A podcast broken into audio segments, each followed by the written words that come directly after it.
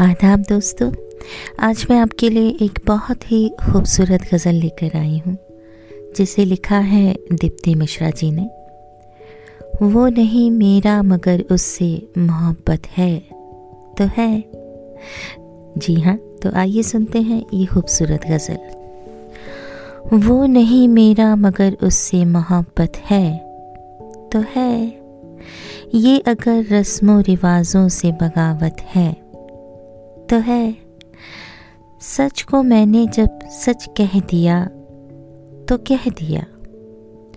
सच को मैंने जब सच कह दिया तो कह दिया।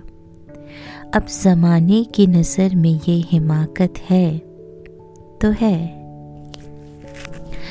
कब कहा मैंने कि वो मिल जाए मुझको और मैं उसे? कब कहा मैंने कि वो मिल जाए मुझको? और मैं उसे गैर का हो न जाए, वो बस इतनी सी हसरत है तो है। जल गया परवाना अगर तो क्या ख़ता है शमा की? जल गया परवाना तो गर क्या ख़ता है शमा की? रात भर जलना जलाना उसकी किस्मत में है तो है। दोस्त बनकर दुश्मनों सा वो सताता है मुझको। दोस्त बनकर दुश्मनों सा वो सताता है मुझको। फिर भी उस जालिम पे मरना अपनी फितरत है तो है।